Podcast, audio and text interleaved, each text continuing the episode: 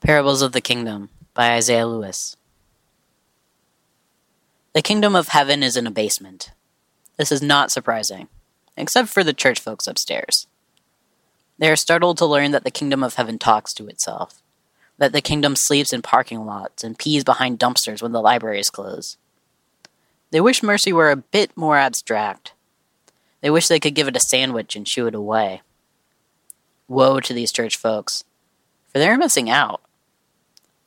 They haven't heard the kingdom of heaven played play djembe.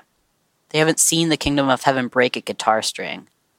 They don't pray the rosary with nuns and old punks, groaning, Oh my Jesus, in a heartfelt half curse. The kingdom of heaven smells like sweat and fresh coffee, chicken soup and shit. It piles bananas to the ceiling and wild pears in a bowl. It sets out grits and eggs and trays of sushi. It shares boxes of cupcakes and its last pair of socks. It paints its walls a shocking orange and its doorframes deep purple.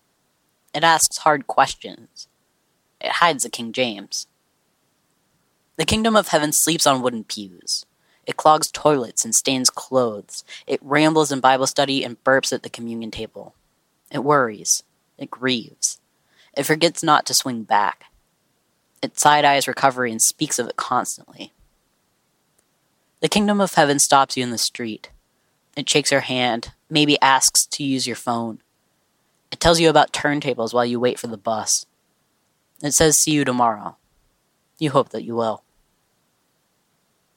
As a transgender, anti racist white radical, I spent seminary raging against my and my friends' unwelcomeness in the church.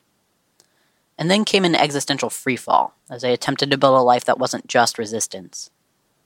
I started going to Mercy Community Church, a congregation of people living in and out of housing who worship, eat, clean, do Bible studies, and create community with each other.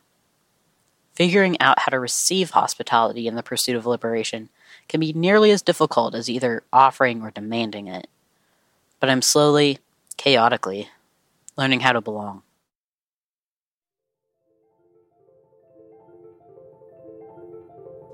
Isaiah Lewis lives and works in Atlanta, Georgia.